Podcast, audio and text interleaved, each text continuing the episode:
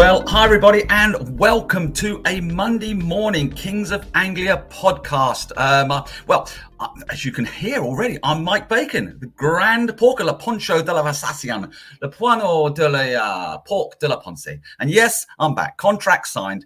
I's dotted, T's crossed. Yes, got Mr. Heath. Um, well, actually, he's on his allotment this morning. He's uh, not. He won't be here this morning. He's planting his carrots and his runner beans. Apparently, he's all gone. He's gone all very sort of green. So he won't be. I'm here taking over this week. I hope you enjoy this. Um, um and thank you for all for, for everything. Really, well, it's great, great to be here. Um, um, what a weekend! What a weekend it was. www. Well, that's the week, isn't it? Win, win, win. I was going to say www.ipswichtownagoingup.com. No, that doesn't quite work. Anyway, look, this is great. This is here. Here we are on the King's Anglia podcast. So looking forward to chatting to you over the next hour or so.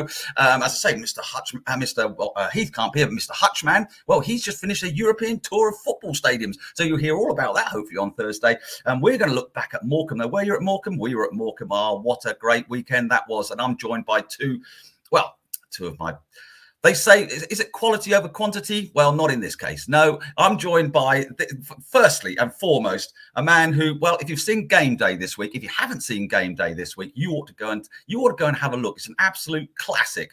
It's the man. This man, he went to Morecambe, spent more time on the seafront in the amusement arcades than he did at the Mazuma Stadium. Hey, he's come home with three cuddly toys, two rubber ducks, and a three-foot plastic Pokemon. Would you believe? All he won at the amusements. It's um, oh, he had a great time. Check out his Game Day. It's Roscoe Hall. Ross, how are you this uh, fine Monday morning? Well, it's not fine, it's drizzling a little bit, but it's going to dry up a little later. You had a great time at Morecambe, didn't you, Ross? It was like being on holiday. I'm very well. I'm very well indeed. And breathe, Michael, and breathe. Um, mm. fantastic intro as ever. But yeah, lovely, lovely weekend in Morecambe. And yeah, I have to say, I probably spent more times in the amusements than um, the Mazuma Stadium because yeah, probably spent good hour or two, you know, playing all those games, winning all those toys. Then went to the Mazuma, saw a win. What a great end to the week. Absolutely fantastic. Well, I mean, you, that, your game day, your game day this week was exceptional. I must confess. Usually, I have a little look at it and I think, "What the hell is he up to now?" But this week, I was transfixed almost. Transfixed is a word I'm going to use by the the sight of you standing in some amusement thing with balls flying all over you and, and hoop the hoop with the basketball stuff, and it was absolutely wonderful. But more of that later on. And my second king, my second king today, who joins me. Well, well what can I say, folks? When it comes to the Kings of Anglia podcast, um, he's the chief. He is the chief man. Everything he says, everything he writes, everything he does, everywhere he looks, he's the chief. He's a chief football writer. If he says it, it is it is said. It's in gold. It's Mr. Stuart, the Doctor Watson, Mr. Stuart Watson. Well, we've had a weekend away together. It's been absolutely delightful. Um, well. How are you, my friend? I mean, it's it's great to see another win on the road. You must be delighted, and and of course, having spent a weekend with me must have been well quite something. Quite something indeed. I...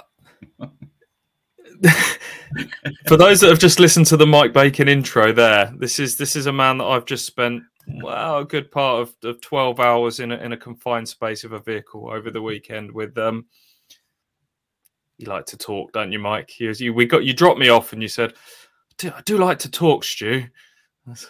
Yes, mm. yes, Michael, you do. You do. You like to talk. I, I worry for the people that have this on. You know, some people listen to podcasts on times two speed or times three speed to go through them, those intros would be a whirlwind. Let me tell you, if you're listening to those on on double speed. Um, slightly concerned that you said you were transfixed by Ross's um, game day because I was what I watched that in the car while you were driving. So if you were hmm. transfixed to it, I'm, I'm a bit concerned you didn't have eyes on eyes on the road at that time when we were driving back. But good work, Ross. Enjoyed that very much.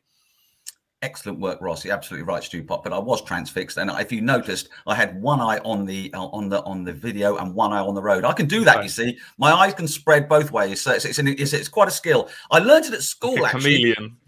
Yes, I learned it at school actually when um, when when um, Mr. Jacobs, our maths teacher, was was doing stuff on the blackboard, and and the, and um, and so a little young lady I used to like was was in, was in like year fourteen, and she used to sort of run past the window. So I used to glance one way and what kept an eye on my maths the other way. Very clever skill, Stu. You, you, you should you should you should. Uh, you should have. But anyway, but what a weekend! What a weekend, Stu. I mean, where do well? Let, we had a weekend away and we spent the, we'll talk about the football in a minute because I think people need they like to know these little sort of side pits, don't they? Like we we we got to Morecambe and um well, Stu, tell them about the fish and chips. I mean, the man on the gate told us, didn't he? He told us where we've got to go for a little snack. He did. He sent us to one particular fish and chip shops uh, shop What was it called? Atkin- Atkinson's, Atkinson's. Mm. And off we went. Walked, walked down to the seafront. Had that very good recommendation. Then we got back to the ground. he said, "Was it good?" He was very insistent that we go to this one place. We are slightly concerned that it might have been his, his brothers or something, or he was getting a little bit little bit of money on the side. But to be fair, it was a good recommendation. And then you made the you made the mistake of telling him, "Yeah, had a nice little bit of curry sauce with it as well." Yeah. His face dropped. Looked like you'd just given him a a dog poo sandwich. It was um he was not impressed. He told us that was sacrilege uh, to be having curry sauce with our with our fish and chips he wasn't very impressed, was he, Stu? I mean, I, I, thought I was being sort of like just helpful, really nice, and telling how we'd been, and, and, and, just chucked in the tub of curry sauce, and with that, his face dropped like a stone, didn't it? And um, yeah, I sort of felt I felt a bit bad, really, Stu, to be perfectly honest. You've been so helpful to to pour this all the way there, and then we're going to have curry sauce. But anyway, so, so we worked down to the front, which of course is where young Roscoe was. Roscoe spent a lot of time down on the front, for what's it, and he even, which is extraordinary, if you've seen game, he even managed to get an interview with the Eric Morecambe statue, which is, I mean, how many people managed to get that? I mean, it was wonderful. How did how did that how did that feel, Ross? Yeah, my, my people spoke to his people and we got it sorted. Um, he was very bold, as I said, with his prediction for a Morecambe win, but he was nearly right, you know. He was nearly right. Morecambe took the lead in that game. But um, no, good chap, Eric. Um, very much before my time. But um, yeah, a bit of comedy gold for you. That was that was uh, all from all from here, not off the cuff. One take as well. One take. We did it. One take. Me and Eric. So thanks, Eric, again. I won't quite go so far as comedy gold, uh, Ross, but I mean, I know what you mean. Um, it was it was amusing, yes. Um, anyway, so uh, but, but, of course, Morecambe and Wise, big big. They even played "Bring Me Sunshine," of course, at the start during the before kickoff, which of course most people around me who like sort of in Ross's age were sort of wondering what on earth they're playing this silly tune for. So never heard of it. I had to explain to young Stupot also, uh, the doctor, that this is a Morecambe Wise tune. Did you ever watch much of Morecambe Wise, Stu? I don't suppose you really knew much of Morecambe. Wise. Slightly before my time, I kind of remember yeah. it from my childhood, but uh, mm. not quite my era. No, and you certainly don't, Ross.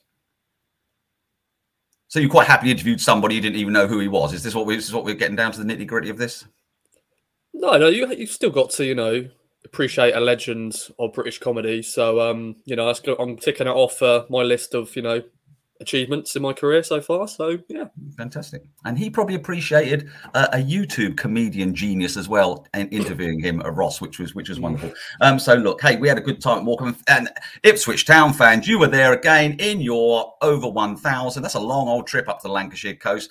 I mean, Stu, come on, you go home and away everywhere. These Ipswich Town fans, what a what a top bunch they are, aren't they? Supporting their team, and at the end of the match, what great scenes as uh, as the boys went over. We'll, like I say, we'll talk about match minute, but just a little bit about the fans, Stu. It's a, it's a long trip, and what great support.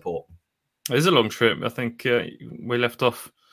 You talked me down to seven a.m. departure. we we did get there a little bit early, but it was a long long old journey on Saturday morning, and um, I think that the team coach, um, from what I gather, took more than seven hours on Friday to get up there. So I'm sure a lot of those fans faced similar similar journeys there and back. Some will have done it there and back on the day remarkable support. We've said it so many times. I think more than a thousand at every away game so far. Correct me if I'm wrong.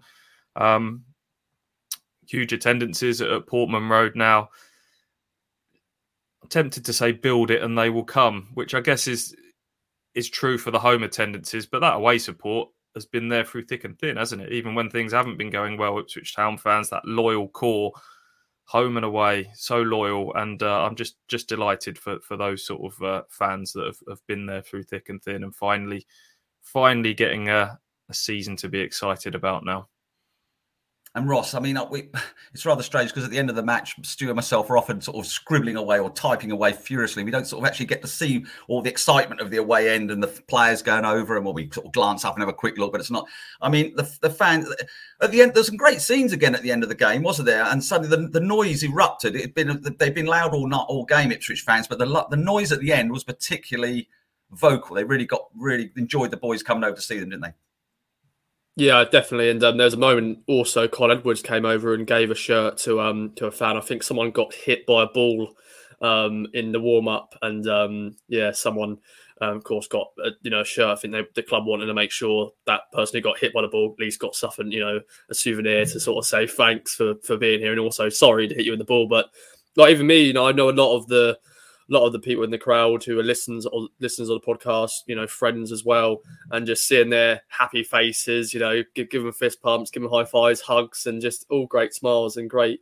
Um, and we finally beat a team we didn't beat last year in Morecambe. So yeah, great scenes, great. You know, the players appreciating it. Kieran McKenna, you know, always doing his he's new. Really, he's doing a lot of the fist pumps now. Um, you know, really appreciating the fans, and yeah, it's a long, long journey. But um, a lot of town fans left that Mazuma Stadium very happy indeed. I think he's he might have might have watched you with a few of your little fist pumps, uh, Ross. That you you give you give your old girl a little fight. It's all a bit like oh, yes, I think it's a little bit like that. I think he must watch this. I'm sure Kieran watches this. And about talking about Kieran McKenna, Stu. Well, yes, he does, Stu. Don't laugh. Anyway, so anyway, um, Stu, a little bit fun, like, little nice little thing before I match though. We're that we're me, me yourself, and, and, and young Mister Phil. I call him young Mister Phil Ham. He's not quite as young as he used to be. Young Mister Phil Ham was sitting alongside us in the press box, sort of like a press was a strange, really. It was sort of like a, an eating table, really. It wasn't a little table in front of us. You had to bend down three foot to put your laptop. That's a on. great. That is a great shout. It's like um, if when if you go to your nan's after school and she'd get out those little um, what they call the little nest of tables that kind of stack underneath each other, and it's just just that awkward little bit too low, and you kind of hunched over. My my shoulder and back were in were in bits at the end of that game, weren't they? But um, yeah, a little overflow area um, at at Morecambe. It's um, it's kind of a a boosted non-league setup, isn't it? Really, there's a club that has come from from non-league beginnings. It's it's a you know like so many of these other grounds that we go to in, in League One. It's uh, you know it was nice. It was pleasant. They had a, a nice atmosphere around around the club, a bit like Accrington, um, music and lively bar area after the game and, and everything like that. It was um, that was a nice little setup up there. And I was just going to say that's where we were. And a little thing about Kieran McKenna, Stu, that uh, again, it's a little, just a little thing that people might, as he came out onto the pitch, um, to, just to walk onto the pitch, he, he glanced across up at us, didn't he? The three of us sort of sitting there looking sort of like a little press rabble and put his hand up and waved. And I thought that was quite nice, you know, for the Ipswich Town manager to make an just a wave to to the press, which he didn't have to do, did he? You would you would think that's a really small thing, but every every time Kieran McKenna wishes us a safe journey home, or just yeah. asks us if we're well, or I think there was there was a moment last season where I think after the final away game, he just said, you know, thanks thanks for all your your efforts with the travelling this season, and we almost all fainted and, and dropped down because um, we're not used to that from Ipswich Town managers. Normally, a, the managers come out obviously stadiums are pretty empty a couple of hours before kickoff when we're in there and the manager comes out to to walk around the pitch and um, yeah normally we get the the death stare from a manager. I remember being sort of on uh, on the end of, of a few of those from from paul lambert and stuart taylor that would sort of look up at us and mutter to each other. And yeah you felt like you were more likely going to get the uh, a different type of hand gesture rather than a than a friendly hello so um yeah, it's just the mark of the man, isn't it? And Kieran McKenna, he's just a, a very good people person.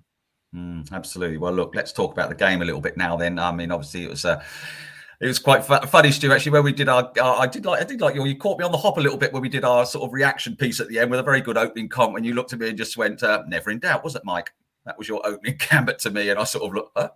But um, yeah, a strange first half, Stu. Um, they did what they they did what they said they were going to do, getting Ipswich's faces a little bit, didn't they, Morecambe? Yeah, everything that Connor Ripley, their goalkeeper, had said in the build up about we need to be horrible, nasty, brutal, um, bottom of the table. Everything going against them at the moment. They're a club up for sale, financial difficulties. I think they had eight senior players out going into this game why should they just sort of go try and go toe to toe with a with a club like Ipswich and and uh, that would be that would be football suicide, wouldn't it? So they they they took the fight to Ipswich in, in that first half and were very awkward opposition. Um, Kieran McKenna admits that, that kind of their approach caught them out a little bit. I think they were expecting them to maybe sort of park the bus a bit like Cambridge and go with a low block, but they went with the man to man press and they got right in Ipswich Town's faces and um, never gave them a moment to settle or get their possession game going at all. Every time a loose ball dropped, it was a fight ball. There was two men right on top of Ipswich, and um, just couldn't get anything going at all. Ipswich got to half time. Um, don't think they'd had a shot on target. Don't think they'd forced a corner. Um, and crucially found themselves one 0 down because Morecambe managed to nick a goal from a from a set piece. And um, we're thinking, oh, okay, this isn't quite the uh, quite the walk in the park that many thought it would be at half time. Real, real test of character, and of course, the test of character that, that they passed with. I wouldn't say quite flying colours, but certainly one they passed in the second half, which uh, which is a, a massive positive. Yeah, I mean, what? Well, how are you feeling, Roscoe, down on the touchline there? I mean, obviously you were you were, obviously you were stuffing your sort of cuddly toys in your in the back of your rucksack as you were trying to with all the stuff you'd won on the seafront. But no, it was a yeah, it was a you sort of look at everyone sort of looking at each other at half time and like sort of a bit of a gulp, wasn't it? Um, oh, this really. I mean, if it just been nil nil, I suppose it'd have been relatively okay. What was but Ipswich were one nil down. I mean, that was just unheard of in, for so many weeks. Yeah, I wasn't. It wasn't a great first half of football, and um, yeah, I was like going, "Here we go again. Here we go. Can go to Morecambe, and they're one 0 behind." I thought, oh, after a great week we've had, the Portsmouth win, the Cambridge win, and we go to Morecambe, and you know all those fans in that way. And also, I want to say as well, whoever lost the touring cost, I don't know if we won it or they won it, but I, I looked up and I went, why are the town players huddling next to me? Because of course I want to be where the action is. So I had to, of course, walk, and of course I had to walk past Kieran McKenna. The, the ball was kicked, and I heard Kieran McKenna like do a shout. And I was like, oh god, I need to run quickly. Um, so that, that was just an annoying part of the game. I had to get up and move, and that's one of the worst things for a photographer or a video man. You need to basically you want to be where the action is. So that was an annoying part of that first half. And um, but yeah, the first half wasn't great, but the second half, you know, we, we stepped up a gear and um, finally, thankfully, got the win. But um, we'll expand more, of course, on the goals and the penalties. Mm, absolutely. Well, what second half it was, Stu? I mean, it's rather interesting because um, I mean, you spoke to Kieran McKenna, I spoke to Lee Evans. There seemed to be. We talked about halftime, what the halftime dressing room might be like. Would there be teacups flying all over the place and boots being thumped into people's heads, and, and I don't know what else they have in there. Um, liniment being hurled from one place to another, people's heads being ducked in the toilet. I don't know what was going on in the halftime. But we, it probably was nothing like that at all, Stu, was it? And that's probably a very big difference with Kieran. You can imagine Kieran also or just walking in the dressing room and just putting his hand calm. That everybody keep calm. It's probably how it was, Stu. I don't think he had to say a lot from from all accounts. He said it was it was a player led discussion that they were they were calm. They had belief.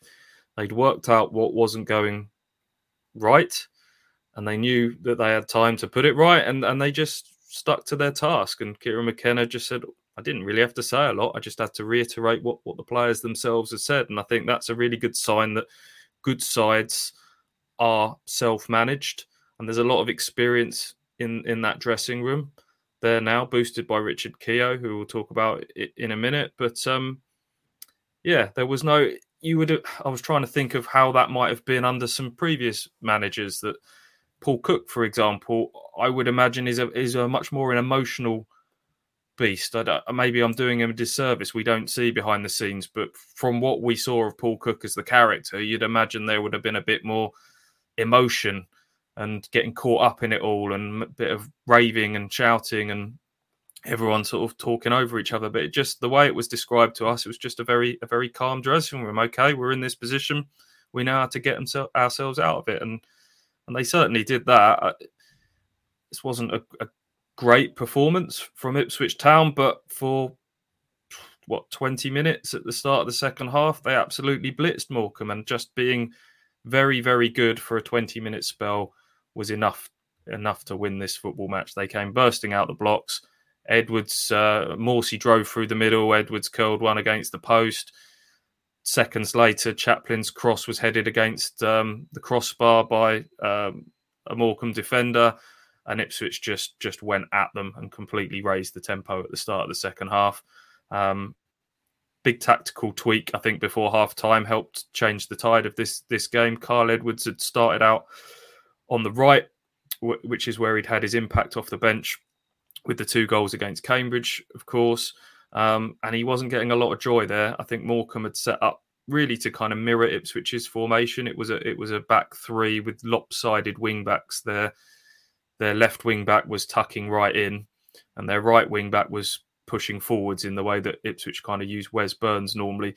And so Ed, Edwards didn't really have the space to operate down the right hand side, but McKenna kind of saw that towards the end of the after the Morecambe goal went in, switched Edwards over to the left, brought Jackson out to the right, moved John Jules up front, and all of a sudden Kyle Edwards started to get a bit of joy, didn't he? And um, because mm. uh, there was a bit more space to operate in, and uh, again for the third game in a row, he's, he's had a really big hand in Ipswich turning this this game around. Mm.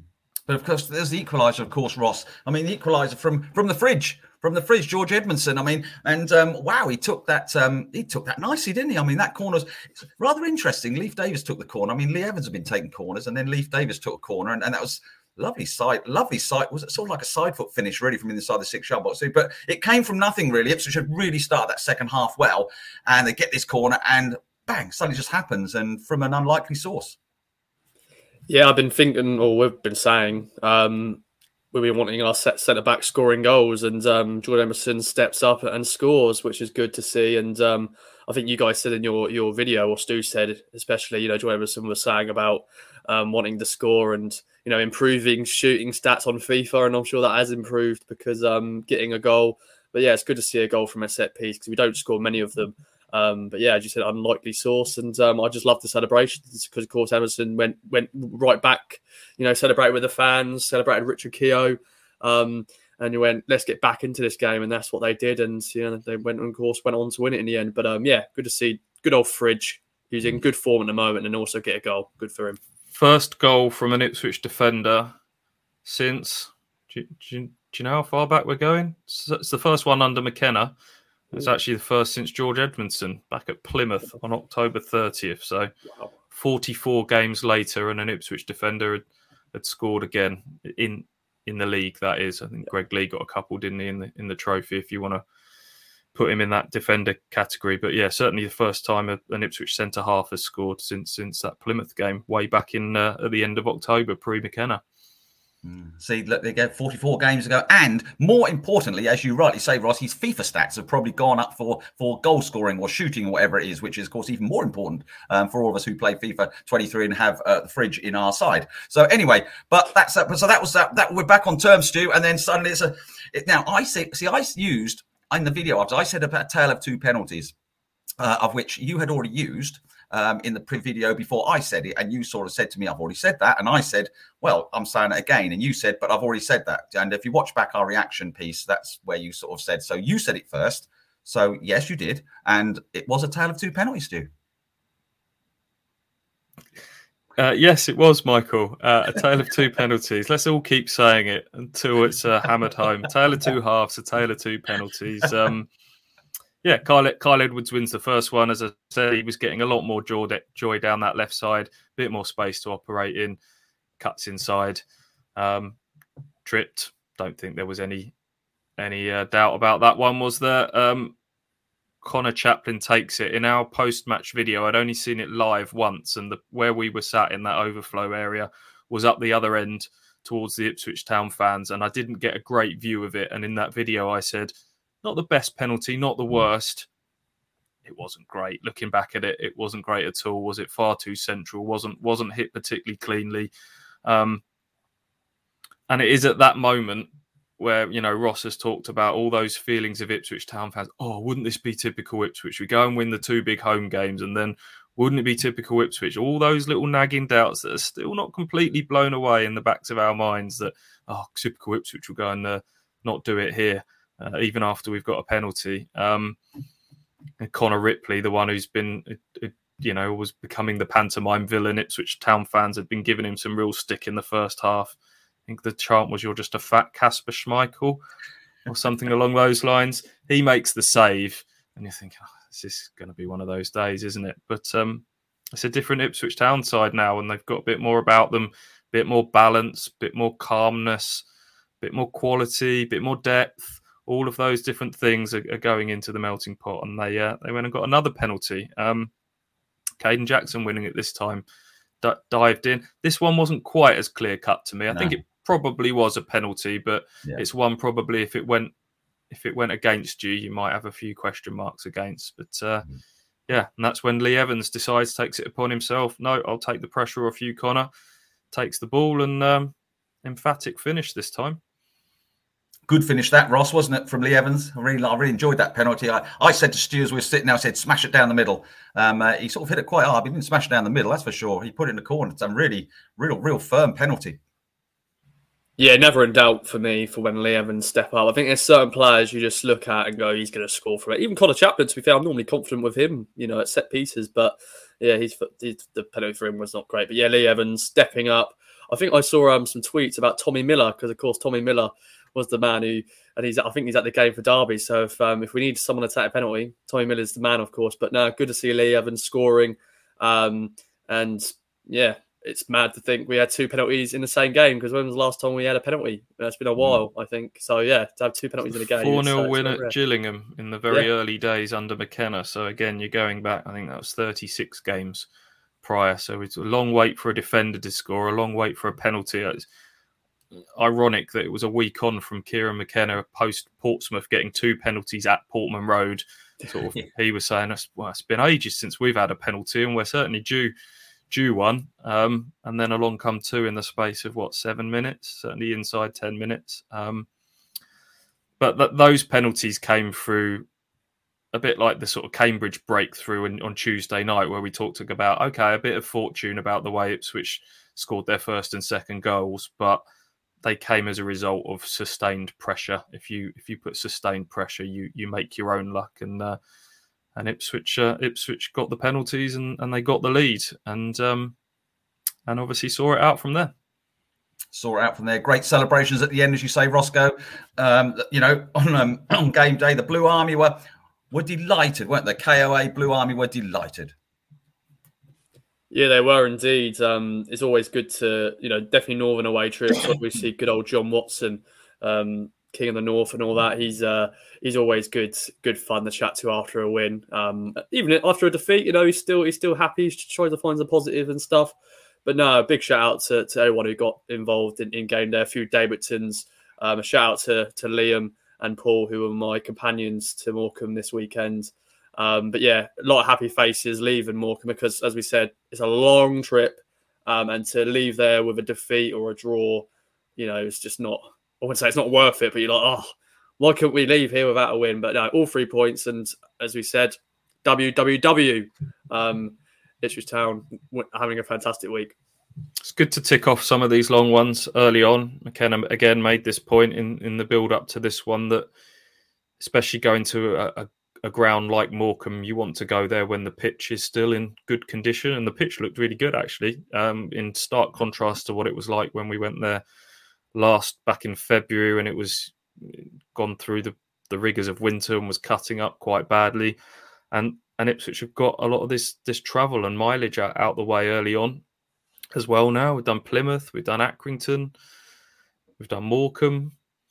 Um, feels like we've we've done quite a few of the miles on the road now, and it's only really Exeter. Well, it's a midweek trip to Port Vale and a, and a Saturday game at Exeter this side of Christmas and then some of the real long ones left to go are, are, sort of later in the season now. So sort of when we're in the depths of winter and the pitches are getting heavier and injuries are starting to bite Ipswich, if you can take some of that travel away away from it, I think um, I think that will that will work out quite nicely for Ipswich. Been quite a week then, boys. Um, I mean, if we you know sitting here this time well, this time last Friday, whenever talking ahead of the Portsmouth game, and suddenly we've been sitting here, sort of like however many days on, um, it's gone win, win, win. Um, a, a, terrific week. I mean, I, I, I just think the three. I personally think the three wins have been, been so different as well, in different circumstance. Um, Ross, I mean, you know, Portsmouth, Cambridge, Morecambe, all in different in different ways. You know, to finish this week with nine points, with a week with nine points, uh, start to feel it now, Ross, a little bit. Yeah, we said last week on the last podcast that it's something special is brewing. And even before that, I felt, I felt that anyway with Kieran McKenna at the helm. And yeah, as you said, we're, we're ticking so many boxes, beating a you know a better side, beating a, a team that were parking the bus, and then beating a team we didn't beat last year, who was a very cagey affair.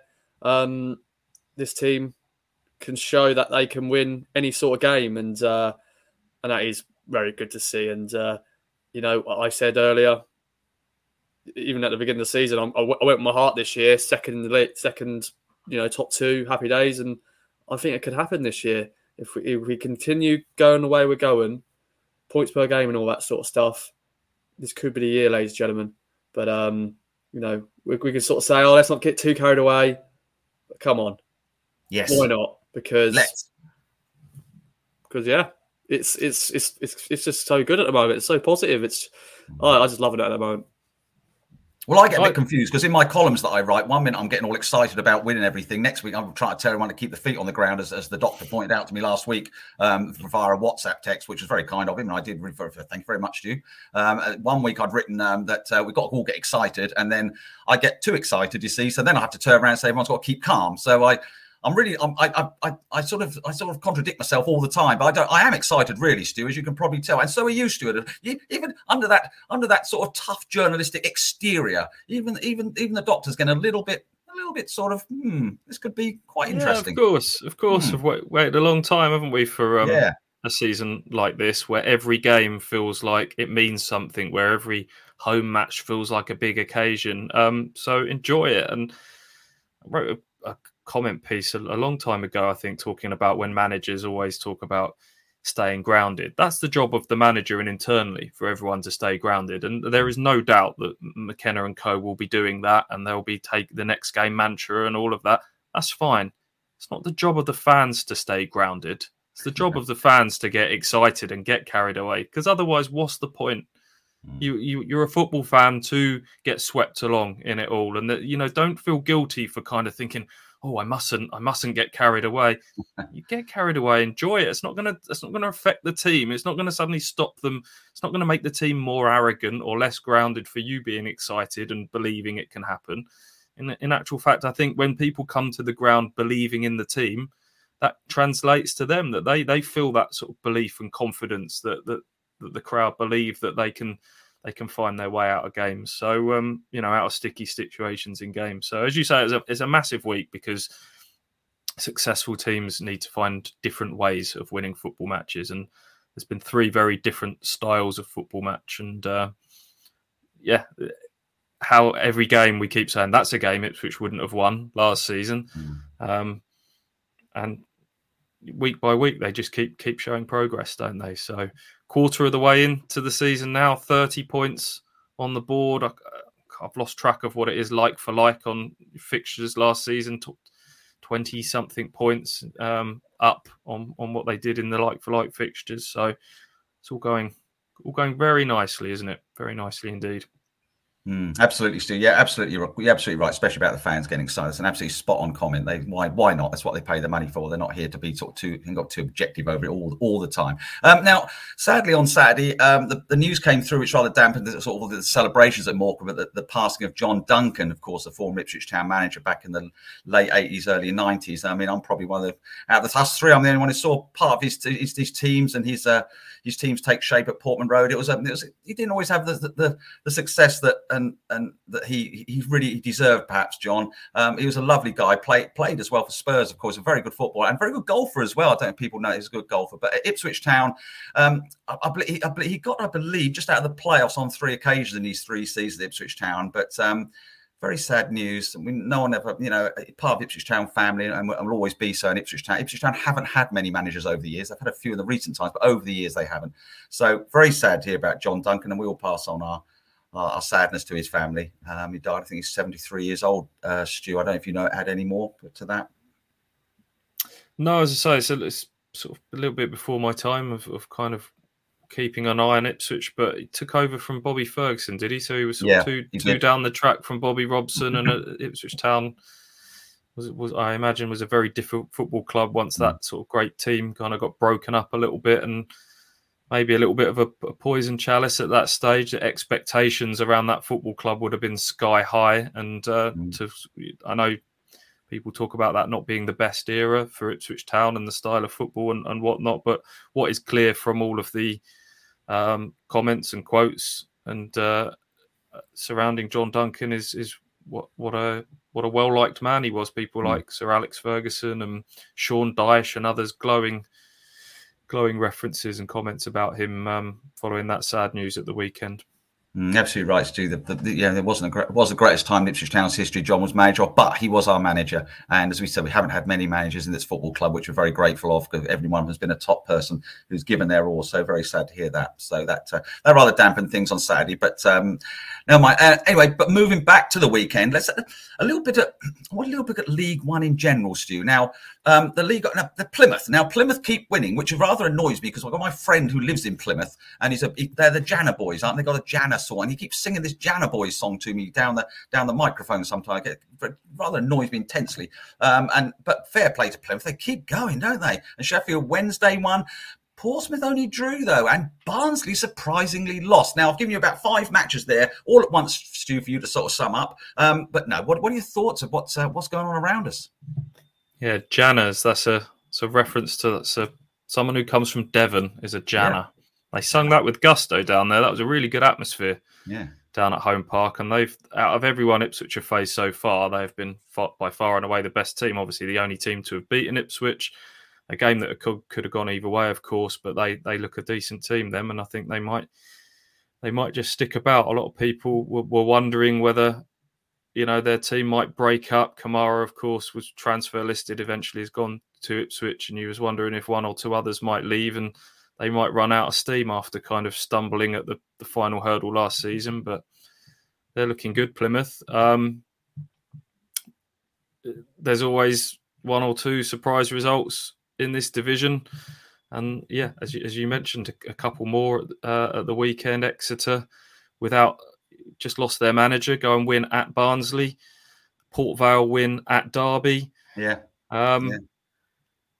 So and, and, I mean, I think absolutely. I mean, that to me was they, they, were they were the two big ones, really. I mean, Port Vale winning at Derby, you know, Exeter winning at Barnsley. Barnsley had been on a great run. Never realised how good a run they've been. You don't suddenly realise these things, do you, Roscoe? Till you suddenly look at the League One table and suddenly Barnsley, well, I think they were fifth, I think, before the start. And of course, they, they drew with us, and and Pompey drew as well, dropped points at home as well, Ross. Yeah, which is good for us. You know, Fleetwood as well. Fleetwood have actually surprised me this year. You know, Scott Brown, their manager, you know, the Celtic legend, and his first management job, and um, they're like in mid-table at the moment, doing okay. Um, but yeah, I, I put Plymouth as dark horses last year, and they continue that theme. A lot of people think they, they got a lot a lot of loan players. I didn't realise that actually. Um, I should have looked into that when we actually played them. I'm sure I did, but they've got like five or six loan players. Um, so there'll be some question marks on them. Um, I want to mention Connor Wickham scoring for Forest Green as well. Um, you know, he signed there. I think a lot of people were surprised that he dropped down to League One. Um, signing for Forest Green. I know he was at MK Dons last year, but he's scored a few goals for them now. And um, my dark horses, Cambridge, this year have um, had a bit of a blip as of late. They lost against Bristol Rovers. Um, so, but they're having a blip at the moment, but you never know. They may come back up. But um, yeah, League One is just throwing up so many different surprise results. And as you said, the Exeter win at Barnsley, you know, to lose their manager and to get a win, and also um, their goal scorer um, Stansfield, Jay Stansfield, of course. Um, his father also played for him. Of course, he sadly died, but for him to score his first two goals for yeah. Exeter and I think um, that Exeter, I saw them put a picture of him celebrating doing a knee slide, and they sort of had a picture of um, his dad like in the background, photoshopped, which was a nice little touch. But um, but yeah, big win for Exeter, and I think they'll be fine even without the you know the, the manager leaving. Mm, absolutely, just shows, Stu, doesn't it? You know how these this recent run of form Ipswich Town have been on, beating all these sides. You know, there's so many there's so many banana skins out there that it's it's just great that Town have managed to just get keep these win. I think we went through fixture list sort of roughly on the way home when I was driving home about 100 miles, and I, I wasn't really. I was only doing 65. And um, you were just saying, "Hey, look at our fixture list. Look, actually matches we actually won in this season." And you know, it's a it's a, it's a pretty impressive list, isn't it? Yeah, I, that that um, Connor Wickham goal came in a, a, Forest Green win against Bolton as well, which would go yeah. down as, as another yeah. shock result. And I know we talked a lot about this being a division of two halves, and I think ultimately when it shakes out, you can you could pretty much work out who the top twelve and bottom twelve will be, bar two or two or three. Um, but there's always a banana skin or two along along the way. And McKenna spoke last week about as good as the Portsmouth result had been, that statistically it is what you do consistently against the the so-called lesser sides is what makes the difference. Um, Ipswich dropped for all the talk about the not beating the better sides in the division, Ipswich did drop a lot of points against newly promoted sides, against bottom half sides last season. So the, to to hold on at Forest Green, which would have been a result that you know when that first goal went in, that would have probably ended up two two last season. This Morecambe game, they probably wouldn't have come back to to win. Um, and you can go through a th- through through a few like that. Easy for me to say. So. Um, yeah, these they're not to be underestimated. These sort of games when there's a bit of pressure on and everyone expects you to win. For Ipswich to, I think, especially at the end of what had been a emotionally and physically draining week with a bit fair bit of travel at the end of it. Um, that was a big result on Saturday, every bit as big as as the previous two.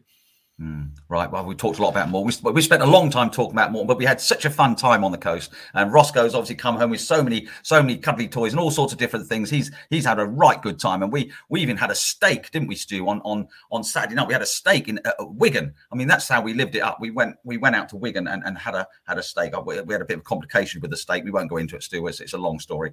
Um, what was medium rare and what's not, and what's well done and oh, good. We had a right. Anyway, you don't want to know all that. But anyhow, so but there was, of course, the millionaire picks. Now, as you know, I'm back here, the porker, the porker, the, the grande, uh, uh, the grande fianas, and um, yes, here. But obviously, I haven't been. I wasn't here on Friday. Um, I wasn't wasn't invited on Friday. Was it? The contract hadn't been signed. So I mean, I'm still I'm back here now. And so, millionaire picks. Um, where are we at now? Who can fill me in out of out of the doctor or, or Roscoe? I mean, which one of you knows? None of you. Roscoe, by looking at these eyes already looking up to the ceiling, means he doesn't know. So I'm going to have to go over to the doctor because he obviously knows what's going on with the millionaire picks. Um, uh, Stu, is, it, is there something you can can you fill me in?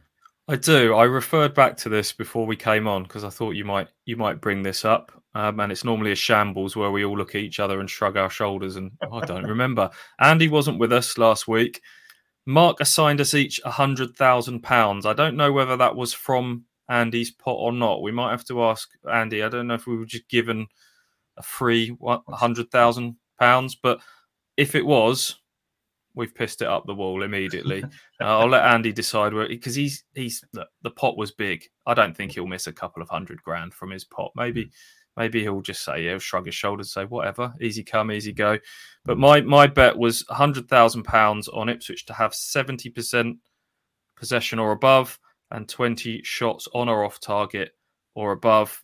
Mark gave me 25 to 1. I wasn't mm. far off that, you know. Ipswich Ooh. ended on 69% possession. Ooh. So just just off and 17 shots, so three shy there. So I think that was a that was a decent bet well, actually. You know just what, Mr. Wat- yeah, do you know what, Doctor Watson, Mr. Watson? I think that's a damn good attempt. That was seventy percent and twenty shots, and you're only a little bit off each. And look how much you would have won a hundred grand at 25 to one. That's uh, um, to, to, um, two profit. Two point two. That's profit. Yeah, yeah, that is a profit. Absolutely right. That, that is definitely a profit. So I mean, that's that, Stu. I'm very impressed with that. Actually, we'll uh, we'll have a little chat off pod about any other little uh, tips you've got for this weekend coming up. Now, uh, any news on on Roscoe? Was Roscoe in this? Uh, yeah, Ross got a little bit carried away, didn't he? No. Into this one, he had a Freddie Ladapo hat trick.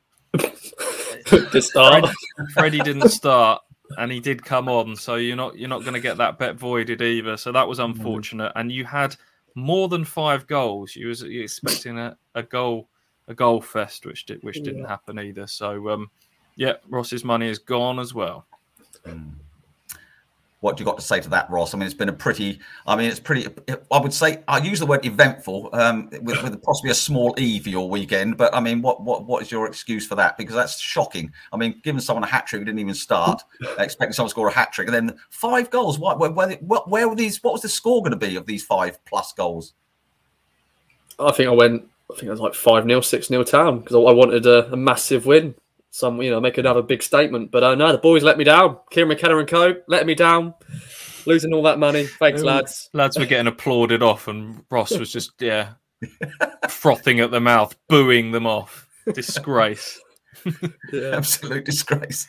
Absolute disgrace. Well, Roscoe, yes. Well, that was. The. I'm not very impressed with that, Ross. To be perfectly honest, five goals, a hat trick for someone who doesn't even start. I mean, that's ridiculous. But anyway, um, but anyway, well, that well, that's good. So yeah, well, the Hutch man will obviously come back at the end of the week just to discuss this. But I can't imagine if he is listening, which he pro- probably isn't, because he's probably cleaning out his hutch as we speak, because obviously mm. these rabbits will need cleaning out this time of year because it's going into the winter where they need to be bedded down. But anyway, so he'll he'll probably be furious, I should think, when he, he or he might, as you say, Stu, just just shrug his shoulders in the way Andy does and just go, do you know what? I really don't care because the life is just one big bubble.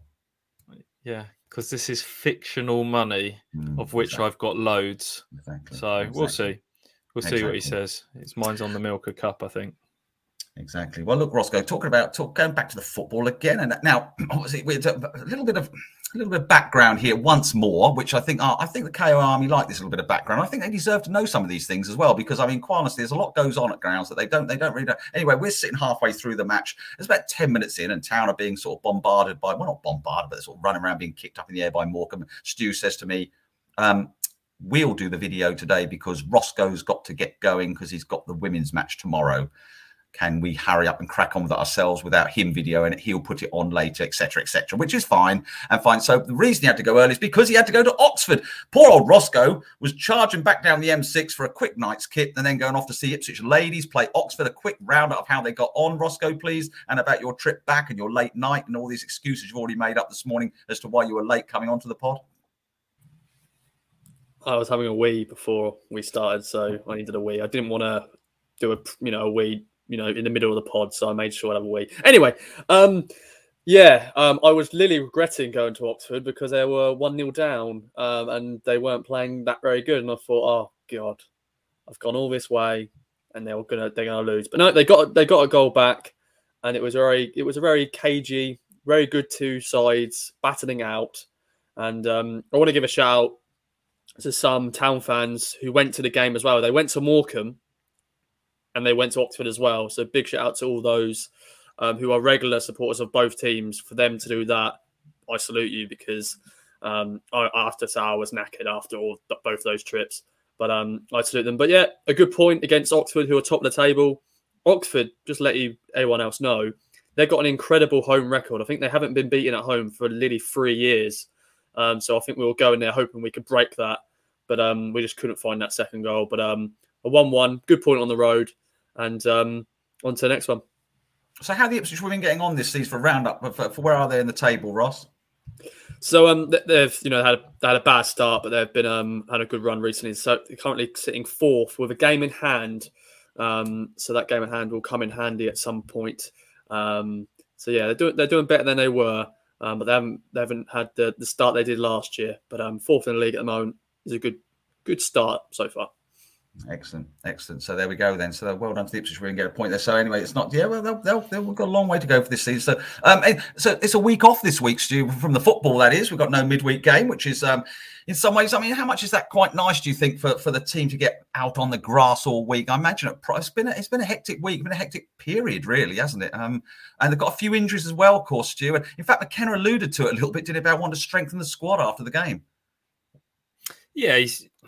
I'm sure. Uh, team like Morecambe would be getting their tiny violins out when they hear Ipswich talking about having a, a, few players out. I mean, Morecambe only had five players on the bench, but Ipswich are down down to a few now. Dominic Ball dropped out because he got um, a gash on his leg playing in the in the Cambridge game, so he wasn't uh, he wasn't in the squad. And you think he joins um, Burgess, Greg Leigh, Hadme.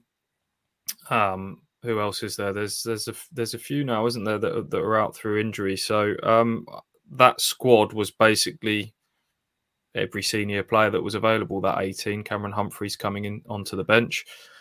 Um, but look, it's still a strong old 18, isn't it? At the mm. moment, if you can strip away the number of players that Ipswich are without and still still be able to name that 18, and and in many ways, it might be a bit of a positive because it means that everybody feels involved and there isn't there isn't one or two sulky faces around the training ground. Look, I think everyone's really bought into this squad ethic and that everyone's got a role to play. And I think, you know, that, that horses for courses, and McKenna will pick different players for different games. And the five subs rule means that I think everyone feels like they're going to get a chance to shine at some point.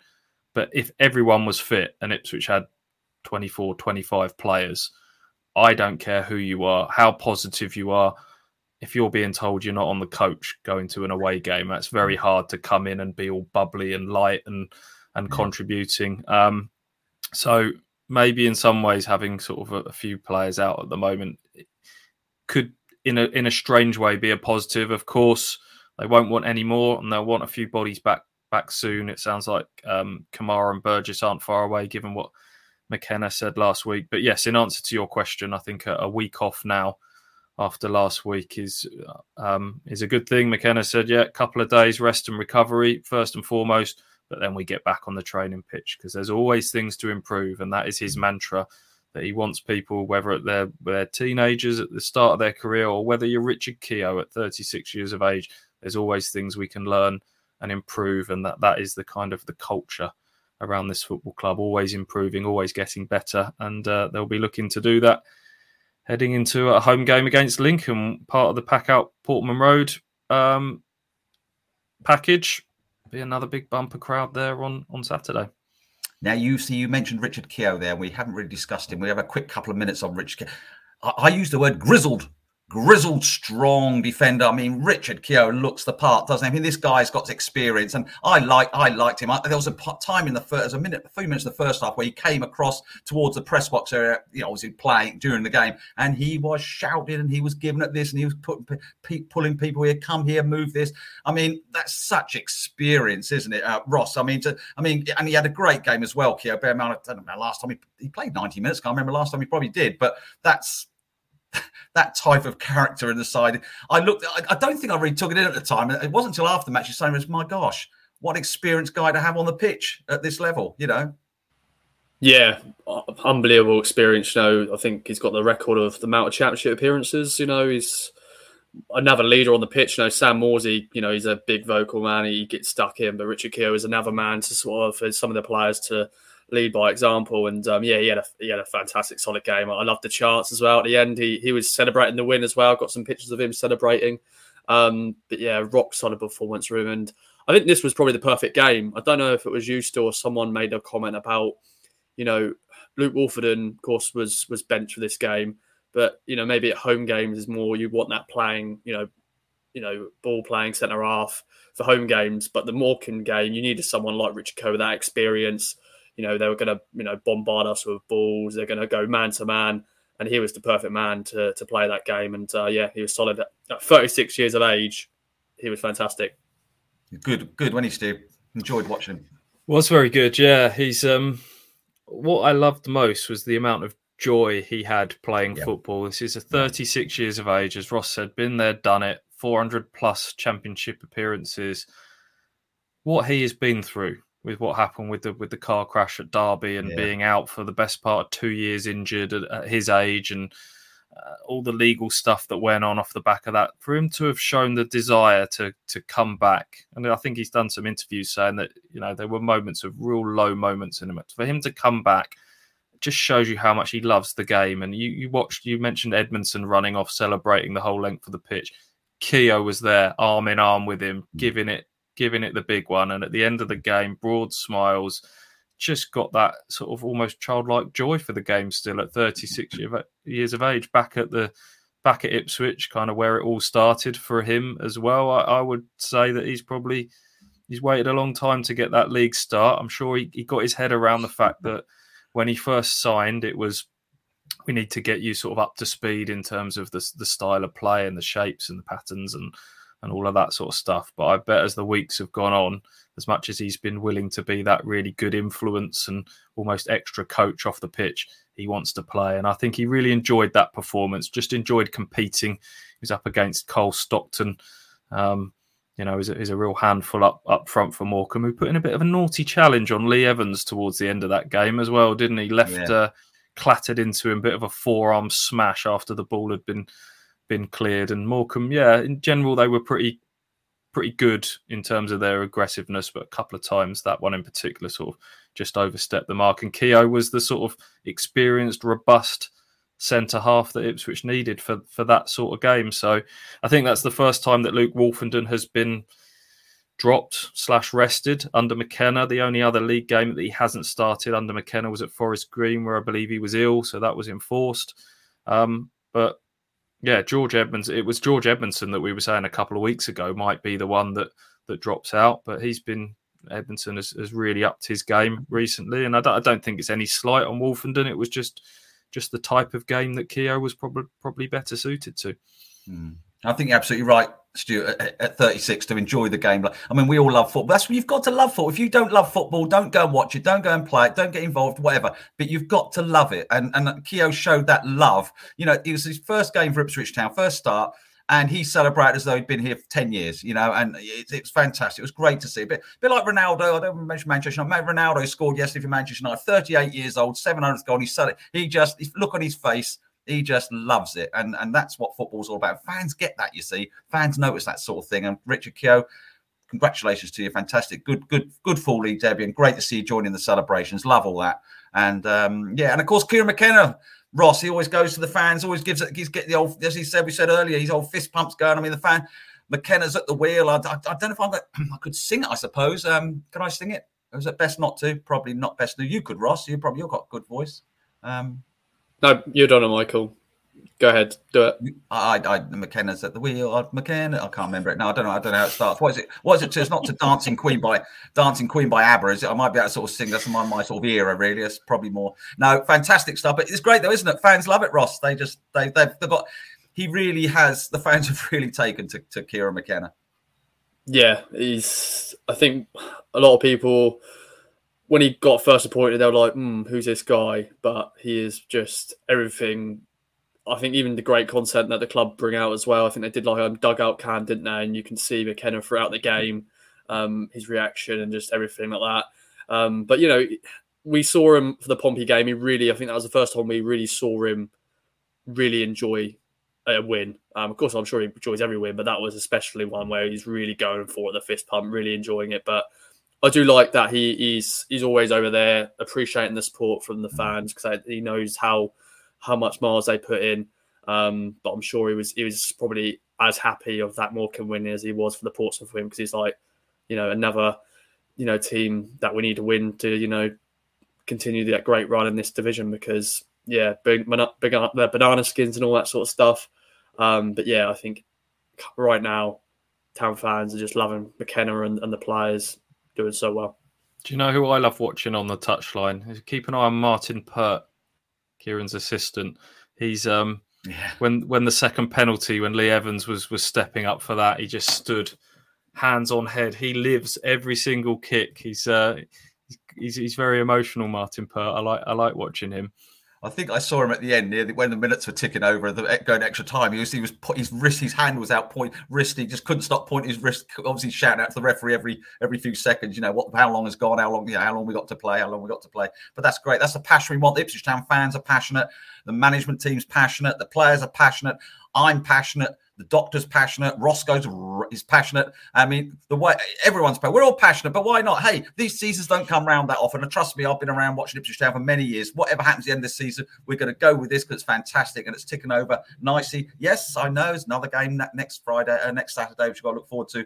And uh, all these things can still change, but not at the moment. They're not changing at the moment. Uh, and right, before we leave anyway, any more business? Any more? Roscoe, have you got any questions you want to ask me or Stu? Is any, you know, make it personal if you like. Any personal questions or anything, you know, but um, how do I sort of keep my, my hair this color and stuff like that? Anything like that or not? Nothing?